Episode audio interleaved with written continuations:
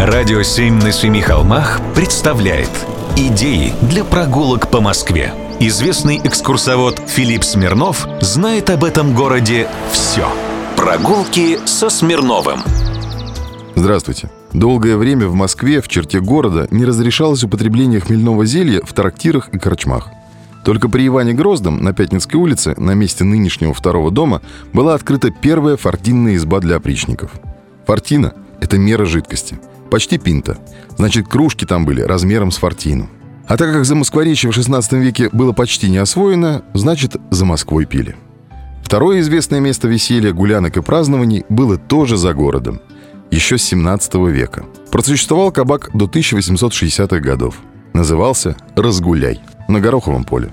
Вот как об этом пишет известный историк Сытин. Вернее, вот как он цитирует одного иностранца – Перед городом есть у них общедоступное кружало, славящееся попойками и не всегда благородными. Однако со свойственным москвитянам удовольствиями. У них принято отводить место бражничанию не в самой Москве или предместе, а на поле, дабы не у всех были на виду безобразие и ругань пьянчук. Кружало – это старое слово, которое образовано от слова «кружка». Сам кабак или кружало находился на месте нынешнего дома номер 38. Но примечательно, что он-то и дал название площади в нашем городе. Она называется «Площадь Разгуляй».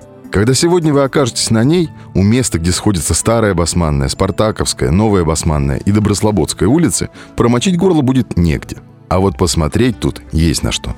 Большой Красный дворец – дворец Мусина-Пушкина, дом, в котором сейчас строительный университет, и дом, в котором в пожаре 1812 года сгорел оригинал слова о полку Игореве.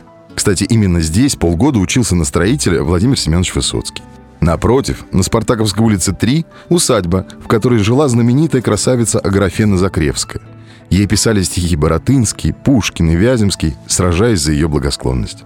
А на углу новой и старой басманных улиц недавно появился памятник 7-й Бауманской дивизии народного ополчения. Его изваял на народные средства скульптор Церетели. И памятник этот очень интересно изучать, пытаясь понять, как увидел себе решение темы наш знаменитый современник – Женщина в платке, олицетворяющая скорбь и боль, держит в руках портрет погибшего солдата. А рядом с ней стоит веселая девочка, которая собой олицетворяет будущее. Памятник этот стоит как раз напротив того кружала или кабака, про который я вам и рассказал. На площади «Разгуляй».